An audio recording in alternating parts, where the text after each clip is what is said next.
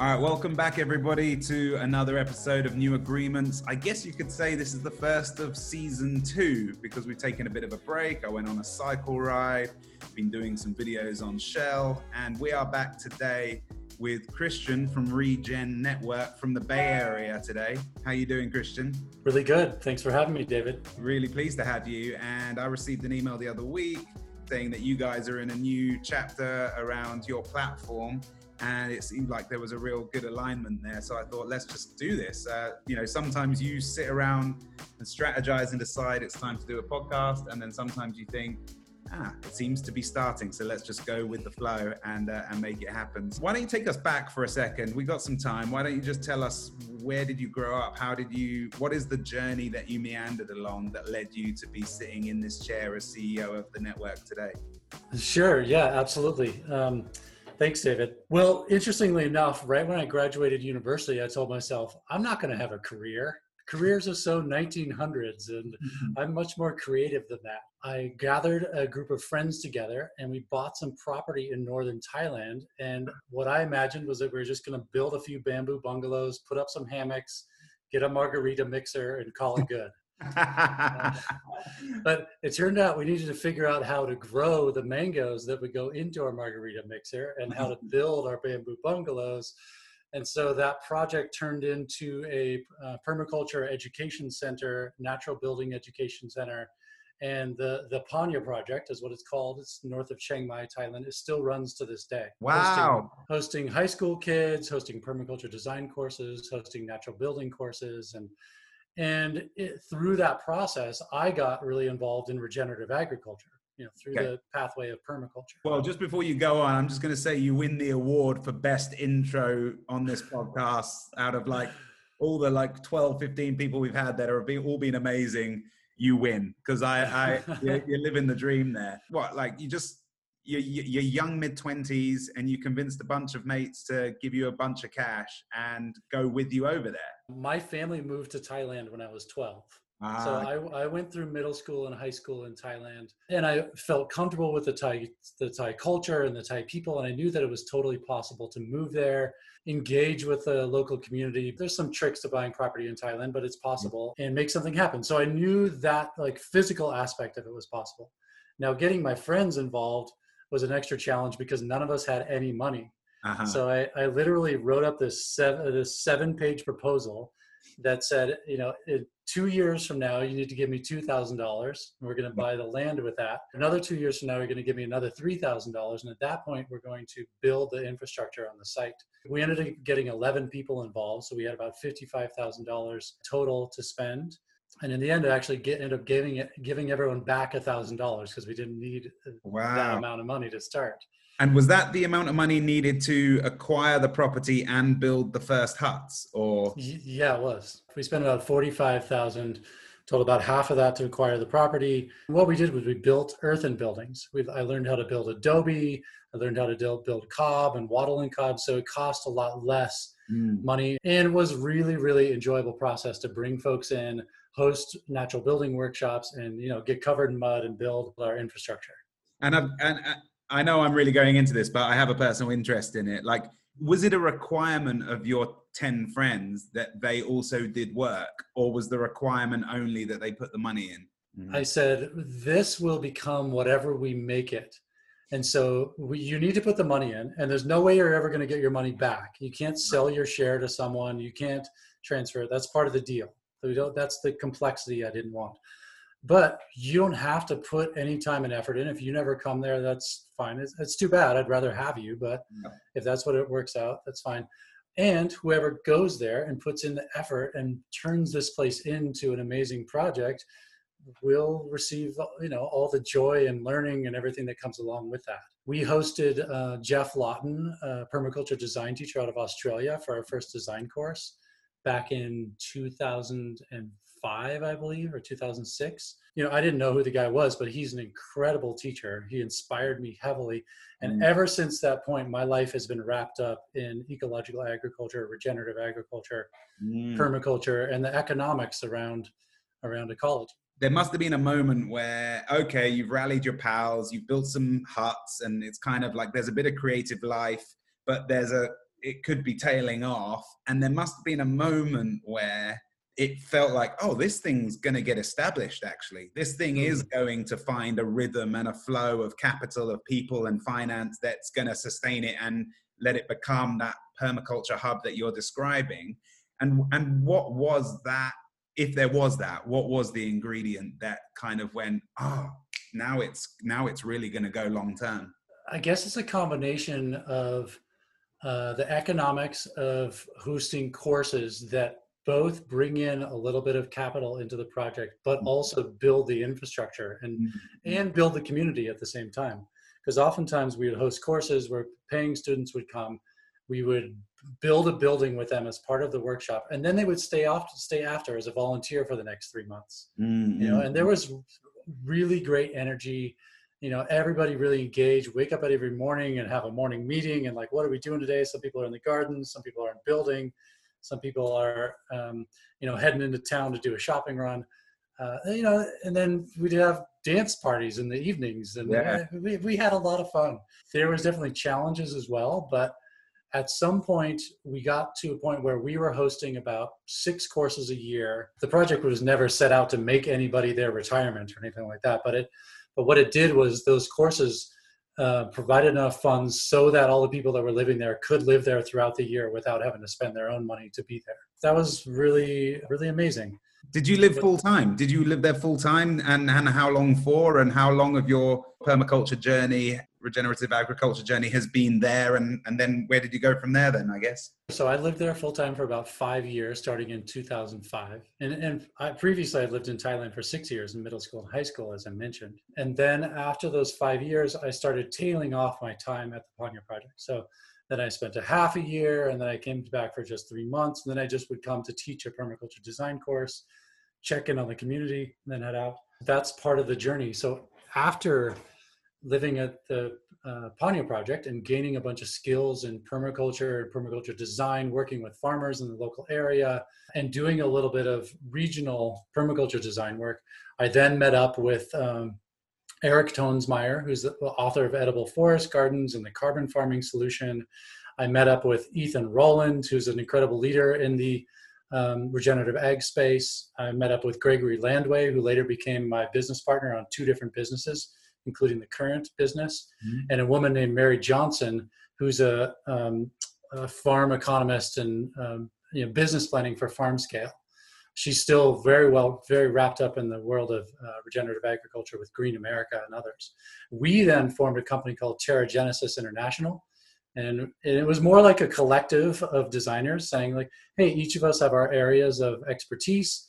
Why don't we start a company, start a brand, and start all working under this same uh, label of Terragenesis International and see what happens? And that was about 11 years ago. And that company is still running and going strong. And it was out of that company, after working with a number of natural products brands, that we started uh, Regen Network. Mm, okay. Yeah. So before we go Regen Network, just to establish a couple of key terms that you've you've spun in there. We've heard about regenerative agriculture through a previous podcast. Mm-hmm. Uh, when you talk about permaculture, what are you specifically referring to for somebody who hasn't heard of it before? Yeah, permaculture is a is a design science that that uses natural systems to benefit the the way that humans are interacting with ecosystems, and ultimately designed to re-intertwine us with natural systems. Mm-hmm. So oftentimes that looks like you know how do you design your backyard and your living space so that it rather than working against against nature like trying to fight off all the natural systems to make a pretty you know garden yeah. how do you work with the natural systems and what naturally wants to rise there to end up producing food and fiber and fuel and other needs for for yourself and your family? Mm-hmm, mm-hmm. but that can then extend to farm level and landscape level as well where we're really thinking about you know the the patterns of nature. What are those principles and patterns that nature expresses that we can learn from and employ hmm. in our efforts to feed ourselves and to live harmoniously with this planet. Permaculture has been around since the late 1970s, and I definitely encourage people who are just thinking about trying to re-intertwine themselves with nature a little bit more.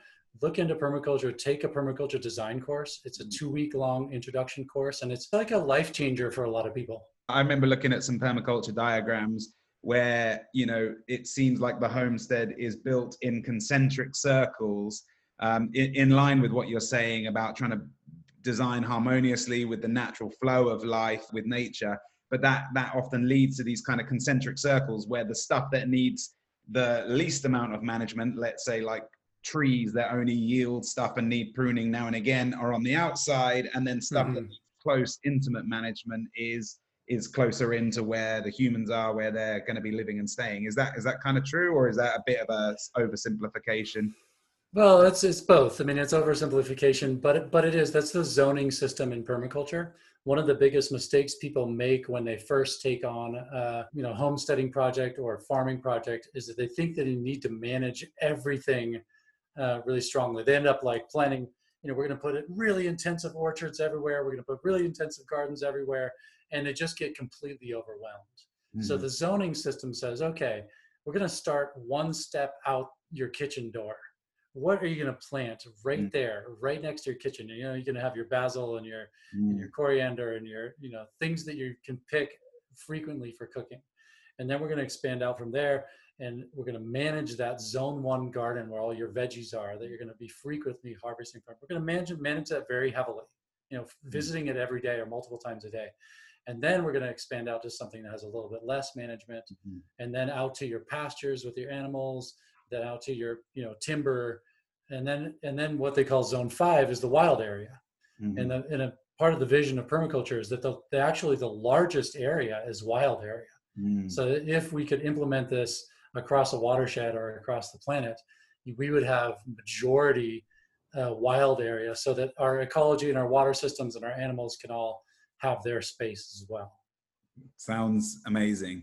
So then, um, thanks for thanks for just like clarifying that up. And so, tell us about Regen Network. Then, what, what is it? Where are you at? What's going on? Yep, absolutely. Um, so Regen Network is a full stack development software company that aims on developing the infrastructure for the for the commons. You mm-hmm. know, really managing the commons. So, so what do I mean by that? Well we have our atmosphere you know our climate we have our oceans we have our forests. In the current system the way that those things are managed are through a bunch of disparate disconnected um, uh, closed silos of data and information so that these different parties you know like the us government is trying to work with corporations who are trying to work with individuals and, and philanthropists and nonprofits and each of them has their own understanding of what is actually happening in the ocean or in the atmosphere right? So and then they try to come to agreements about how to engage with those places which mm-hmm. is totally um, uh, does not work and clearly is not working for our atmosphere and our oceans and our and our ecologies right? So and i guess in many time i guess in many instances as well not only are they um, trying to like not only are they holding that data in a centralized way like behind their closed doors but they're protecting it. They want to charge for it. They want to make money and get a return from it or whatever. They're not necessarily capturing it for the common good. They might be capturing it for other reasons as well.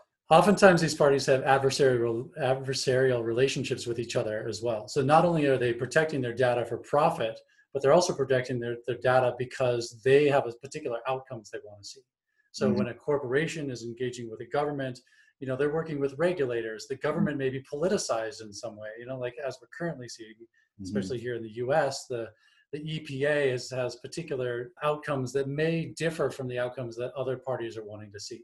So they're each holding different uh, amounts of data, releasing only part of parts of that data so they can argue their side of it. And this, what this has, what this has resulted in is ecological devastation on this planet and it continues to result in that. Yeah, how does the commons help with that then?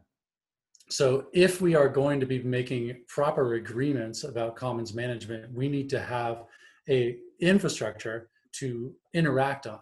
So mm-hmm. data interoperability, so there's transparency to the data of what's really happening, community governance of that infrastructure, so that if there is data and information coming through there, all parties can look at it and say, okay, none of the other parties that I'm adversarial with are being able to you know alter or lever mm-hmm. what is happening inside of that community governed uh, space so when we're talking commons i mean often we hear commons referred to in terms of intellectual property so or cultural property like items that have been generated out of society that now anyone can use because there's no like you don't have to pay to use it because it's in the commons but you're referring to like the natural commons the the air and the seas and the, the stuff that we all need in our ecology uh, mm. You call it the ecological commons, or what? I mean, is and am I right? That's what you're referring to, right? Our natural resources that we all share and we all need to know about. Absolutely, that's the one. That's the space that we are primarily focused on. But in the end, even our technological infrastructure becomes part of the commons. Mm. Right. So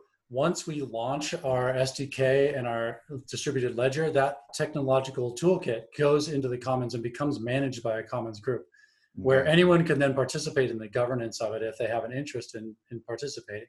Mm-hmm. So yeah, natural commons is what we're focused on, but but it goes beyond that. Interesting. Okay, cool. What are the tools you're building and how far along are you and, and what are you trying to do next? There's two levels to what Regen Network is building. First is that uh, Commons development toolkit. We call, we call a software development toolkit, including a distributed ledger, including community governance, including data interoperability tools, et cetera that set of tools can be used for many, many different applications. Mm-hmm. We've explored uh, insurance applications and banking applications, uh, mm-hmm. uh, government applications, and other things. The first application that we're building on top of that toolkit is a carbon registry mm-hmm. and an mm-hmm. ecosystem services registry. So this is something that most of your viewers are probably at least somewhat familiar with: is yep. carbon markets and carbon credits. Um, so the very first uh, application we're building is that, and we've issued our first carbon credits for a regenerative agriculture ranch in New South Wales, Australia. It's called a Carbon Plus Grasslands Credit, and it measures carbon in the soil using satellite powered remote sensing and minimal ground truth data. It measures animal welfare, uh, soil health, and ecosystem services at the same time not wanting to go down the rabbit hole on this one, but how the hell do you manage animal welfare through a satellite? Well, no, well, the satellite does not uh, manage animal welfare. The, ah. the animal welfare is, is measured on the ground. Oh, got you, got you. I was, I thought you had some crazy radar that looks at like, I don't know, the internal workings of a cow. Yeah, I wish. Yeah. um, cool. So, so you're building out those tools, and you've just done your first carbon credit project in New South Wales, which is amazing. Congratulations. Thank you. Yeah. How long have you been in development with the platform then? Regen Network's been uh, at this since April of 2018, so a little bit over two years now. We started really deeply uh, focused on what are the tools that can help us get out of this climate change mess. You know, not only in terms of carbon and greenhouse gases, but also in terms of biodiversity and all the social uh, harm that happens along with it. Right. So um, starting at that point, focused on building the technological infrastructure that will allow many, many different applications to be engaged in real um, deep world change efforts. There must be a real strong guiding philosophy that kind of guides your ecosystem around the idea of prioritizing the commons and deprioritizing private interest groups, including governments, as the proprietors of that information. Would that be a unifying feature of what would help you decide whether or not you're going to do a project or not? Yeah, absolutely. So, I mean, this ties right in with the with the new agreements concept. You know, that ultimately, what we hope this tool can be is of service to our society of mm-hmm. service to individual human beings, of service to scientists, of service to even corporate entities and governments. Mm-hmm. It is a tool that they can use and utilize and trust and have others trust through which they can make agreements with various parties. Mm-hmm. So, for example, the, the ranch in New South Wales, we are verifying the fact that over time they are increasing the resiliency and health of their landscape. Now, someone else is then buying a carbon credit, which is basically like saying, I want to get into agreement with you about this. Mm-hmm. If you create positive benefit for your landscape, I would like to uh, uh, reward you financially for that and receive some sort of ecological offset that I can use for my company, my mm-hmm. company's ecological accounting. And that's yeah. one one example of an agreement. I'm interested in how you navigate the challenge of trying to advocate for the commons but then holding your assets and your capital within a private company is it how do you navigate that like what are you offering your investors as a return if ultimately your goal is to be of service to the commons? And it's a challenge many many mission driven organizations have to encounter. I'm just interested to know how you've engaged with it. Yeah absolutely. Great question. Um, so uh, we have a for-profit company regen network development incorporated. We have a nonprofit uh, foundation that's associated with the with our work called Regen Foundation, mm-hmm. and then we have a commons uh, uh, development, which we just refer to as Regen Network. As uh-huh. That includes all sorts of validators. That includes uh, all sorts of uh, partners, various different stakeholders that may engage with Regen Ledger, which is the distributed ledger technology at the base of this. Right now, we're fundraising through a pri- private token sale mm-hmm. of our governing token of that commons technology. So if you were to buy, uh, participate in the Regen Network uh, token sale, you would get Regen tokens, which mm-hmm. gives you uh, the rights to participate in governance and it gives you uh, the rights to block rewards and inflation mechanisms on the chain itself.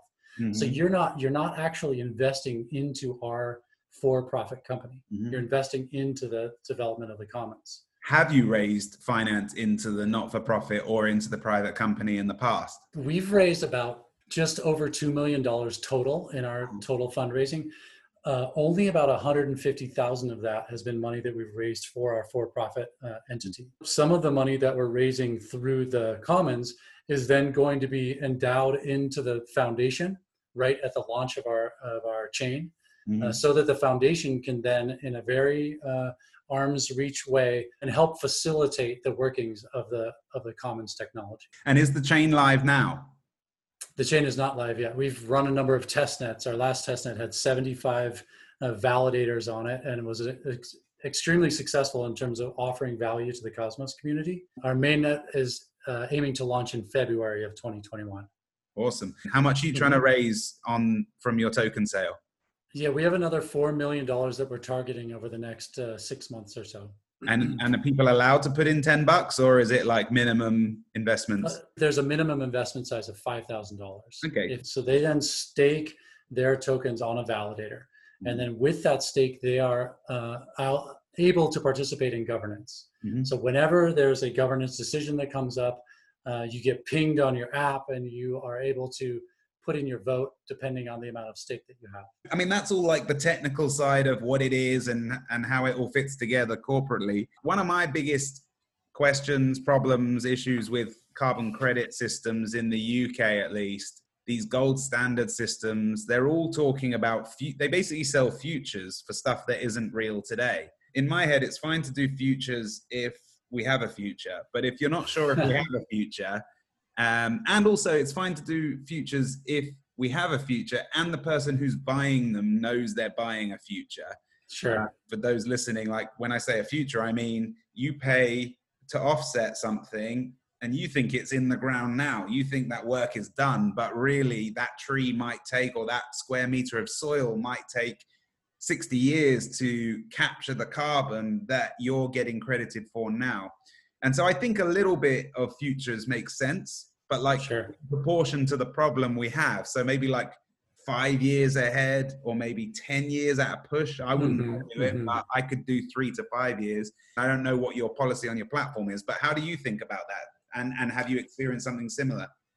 Yeah, well, you're getting at some of the some of the key misinformation and opacity problems that the carbon markets have most people like if you were to say hey i want to offset all the carbon for my entire podcast you know and then you go somewhere to buy the carbon credits you have you have literally no idea what you're buying often no.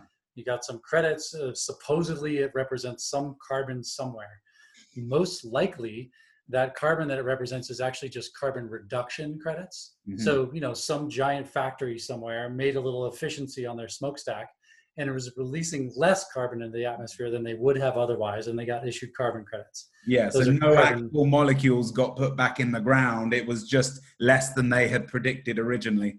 Yeah, exactly. And so you're supporting a less bad world with that purchase, which it's is good. I mean. We, it's not that exciting though. That's right you know, at Regen Network, we're really focused on nature-based solutions and the carbon sequestration out of the atmosphere into the soil and into living systems, you know, what we call living carbon. The other piece that you're really focused on is with your question is transparency. you know, if you were to offset the carbon for your podcast, you could have on your website, like, hey, here's my little portfolio of carbon offsets. Someone could click into them and get a nice, beautiful page about what the story behind that carbon credit. And then they could click into that and actually get the data behind it. You know, mm-hmm. what was the methodology that was used? How do we know that that actually happened? What does it actually represent? And that goes for what we call uh, ex post credits, which is credits that are based off of carbon that was sequestered this last year. Mm-hmm. But it all and it also goes for ex ante credits, which is carbon that's based in the future. Mm-hmm. But in either case, the clear and open transparency of that agreement is really, really important for you and for the people that you're saying that you've offset your carbon to. Yeah, you're right. I mean, there's nothing inherently wrong about selling a long future on something, but not to be confused with something that was post you know and already the work already being done. With all of that said and i couldn't agree more that the transparency and empowering people to make their own choices about that is the priority and that's what makes it good. Having said that within your app how does it how does it all work and what view do you take on that?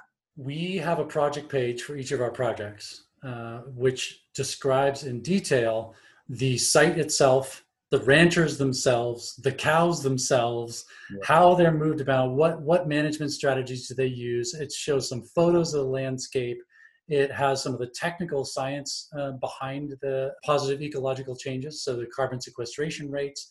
In this, in the case of this one site, they've gone from two percent carbon to four and a half percent carbon in their soil over time. They've planted thousands of trees. They've re uh, rehabilitated the waterway that runs through their site. I mean, wow, tons of beautiful, um, beautiful stats. Then we have a whole documentation section, which is much more dry. What exactly was the methodology? How exactly does it work? How do we calculate the GHG emissions? But for some people, that's what they need to see, and so that needs to be there as well. Mm. Anytime anyone who bought one of those carbon credits wants to display to anyone else what they are involved in in terms of carbon sequestration, they can easily do that. Mm-mm-mm. And so, right now, where we where we sit today on the nineteenth of August, what is the main thing you, as the CEO, are trying to like move forwards on, get over the hill? Are you trying to raise cash? Are you desperate for new projects? Like, what are you? It's always like a supply and demand thing, isn't it? We've got yeah, loads of customers, but we don't have anyone to grow anything, or we've got those, but we need investment. Like, what's your biggest challenge right now you're solving? we have so many good connections with farmers and ranchers that want to get paid for their ecological impact. They're lined up and ready to go. We have a huge spreadsheet of projects that would that are ready to come on board and get paid for ecological impact. What we need is the other side of that two-sided marketplace. Mm-hmm. Uh, we need more companies that are interested in purchasing innovative carbon credits mm-hmm. to offset and to meet their uh, carbon neutrality goals. Mm-hmm. Any of those folks out there that are listening in, if you run a company or you know someone who would be interested in in investing into innovative carbon credits, mm. please send them our way. We'd love to chat with them. Sweet.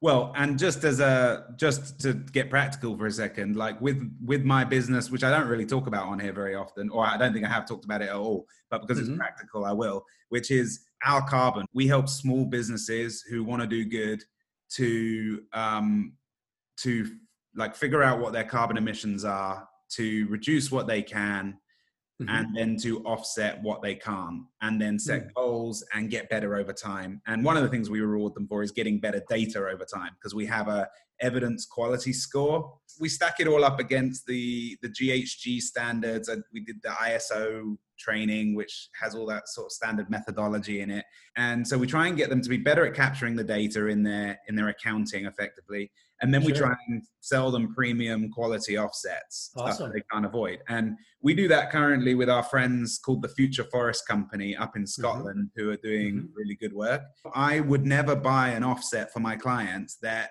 that i don't know where it is it would be can you answer these questions where is it how do i know you haven't sold it to anybody else and can i see it please? If i can't see it then i can't verify that it's not already done. And if you can't prove to me that you haven't sold it to anybody else or like i'm not satisfied that this is a permanent record in a way that would be verifiable then i wouldn't be happy. So for me those three questions need satisfying.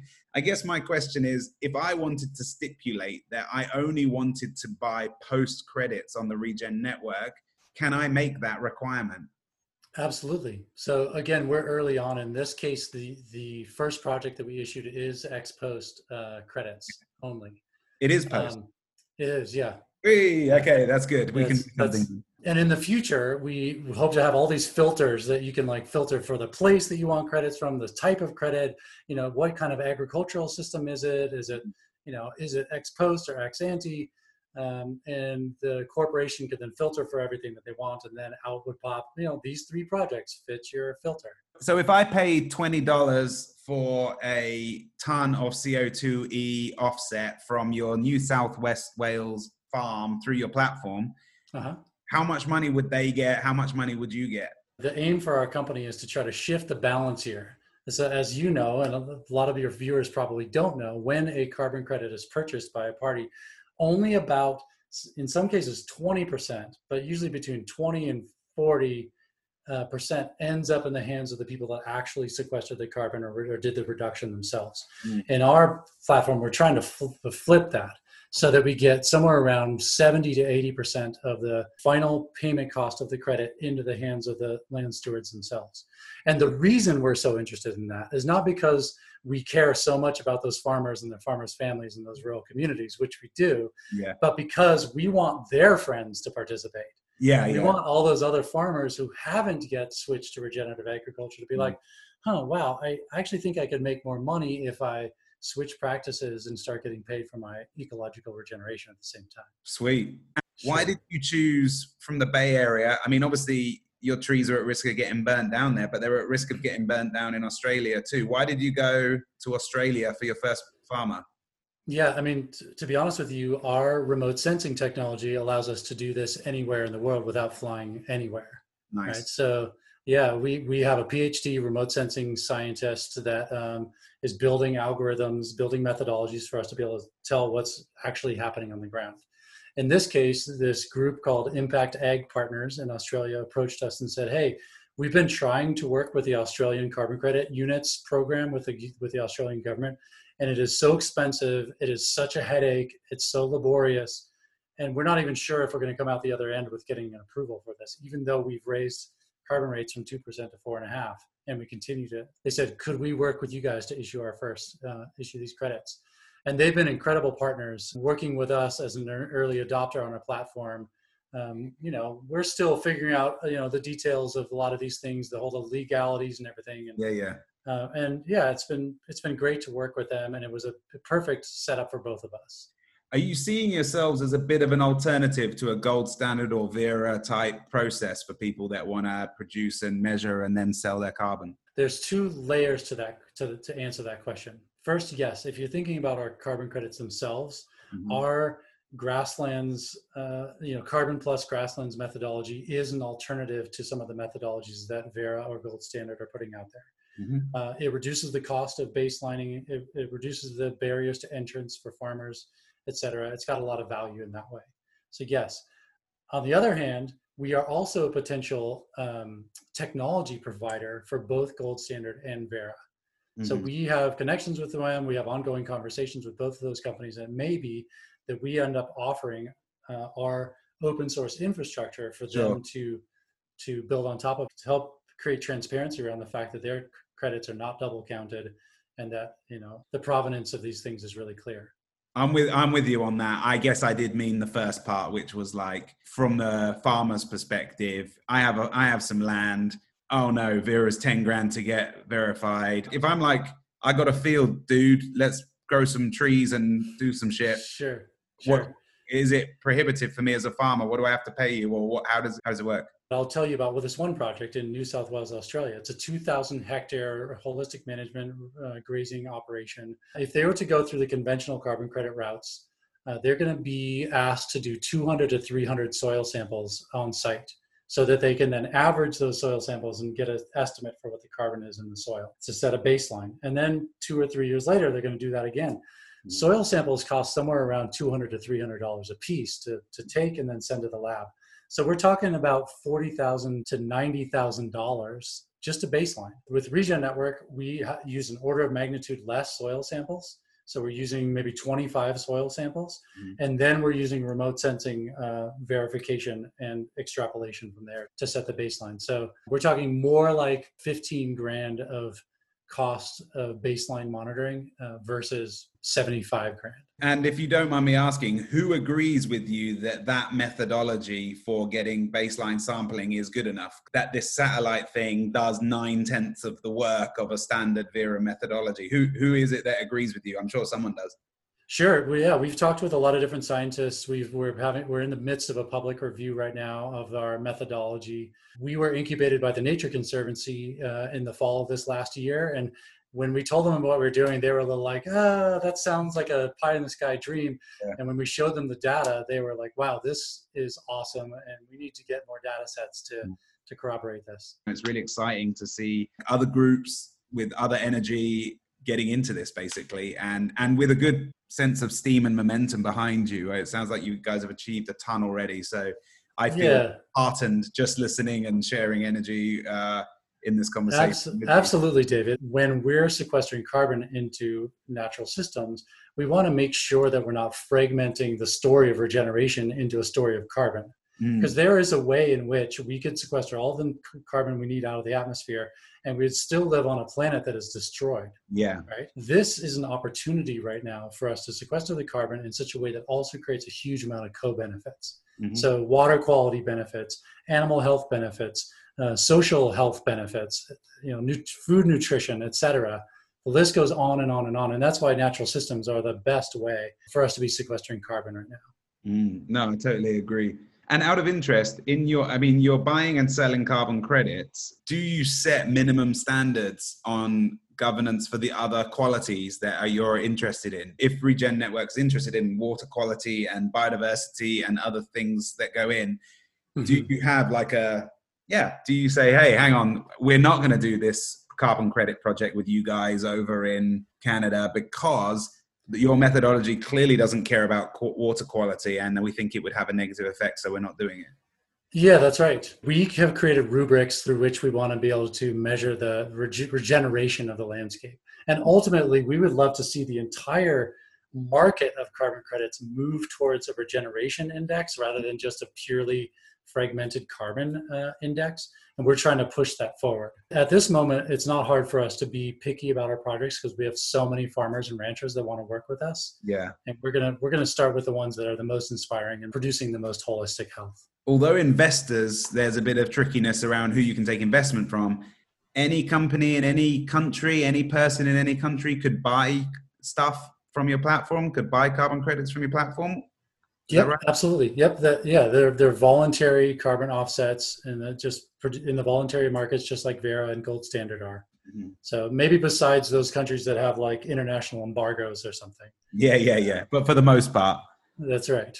All right, so we got super into the detail there, and that's uh, very satisfying and enjoyable for me. But let's zoom out for a second, back out to like the whole world where we're actually at, kind of semi post Corona, not quite post. I wish we were um, thinking about this decade and, and Trump and governance and everything else going on to fit into the wider story of new agreements. Why are you doing what you're doing, really? And why is it important? And and what bigger agreement is it that you really think we should all be just signing up to for our survival, for our thriving? You know, have a go at that. Stick that in your sure. pocket.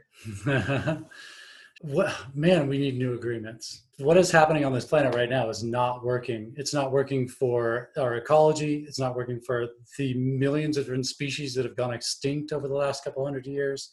It's not working for human beings. And to be honest, it's not working for the wealthy human beings or the poor human beings, though it's especially not working for the poor human beings.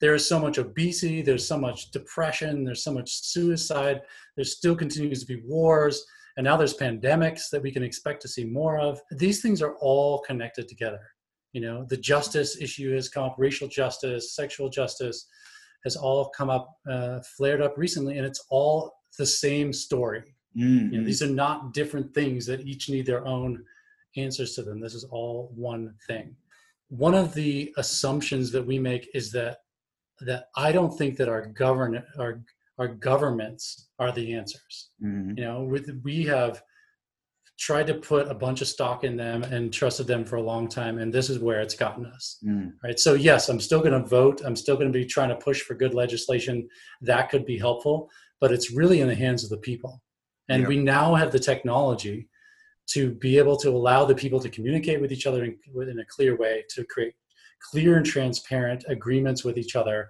to to do uh, citizen-led science that can really lead towards positive outcomes and to create financial mechanisms that that incentivize the shift of operations from a degradatory practice to a regenerative practice. Mm-hmm. So yeah, the new agreements for from my perspective in the future are peer-to-peer and commons uh, focused. Mm-hmm. I love it. I love it. So you're still going to be a tax-paying U.S. citizen. You're going to still going to comply, but you're going to be putting more time and energy into these peer-to-peer networks. Is that that is that the right way to think of it? Yeah, that's right. I mean, particularly talking about our company, our company is going to maintain compliance with governance. Uh, in the end, if we can command the respect of various governments around the world, that's going to be helpful for the process of uh, implementing and bringing a, about this technology in a quicker route. Mm-hmm. Uh, legislation is still very powerful, even if I don't believe it's the end all to actually getting us to the world that we want to see. No, I'm so chuffed to hear what you're saying, Christian. And this just frankly feels like an introduction conversation. And I hope that we will have a part two and a part three tracking the journey, really, because it has to be a journey over a number of years of seeing this stuff develop and watching the power of peer to peer networks go beyond just voice of social media into decision making and capital allocation. And I'm very thankful that you guys are pretty far ahead, to be honest with you. Like that's you're you've mm. done really well. I'm chuffed to hear about it. And I'm really enjoying this first conversation. I hope we can talk again and yeah. expand more on some of these doors that we've opened today. Hopefully, you'll be open to that. Absolutely. Thanks so much for having me on. I really respect your your podcast and the work that you're doing, David. Oh, thanks so much, dude. Have a great day, and hopefully, we'll see you again, maybe even on this podcast. And oh, just very quickly, what links should people go to if they want to become an investor or sign up, follow the journey, buy some carbon credits? Sure. Check out www.regen.network. That's R E G E N dot network. Amazing. And I'll follow up with you and we'll get some links in the description below so people can uh, do some of the learning if different bits pique their attention that they weren't aware of. Perfect. Thank you so much.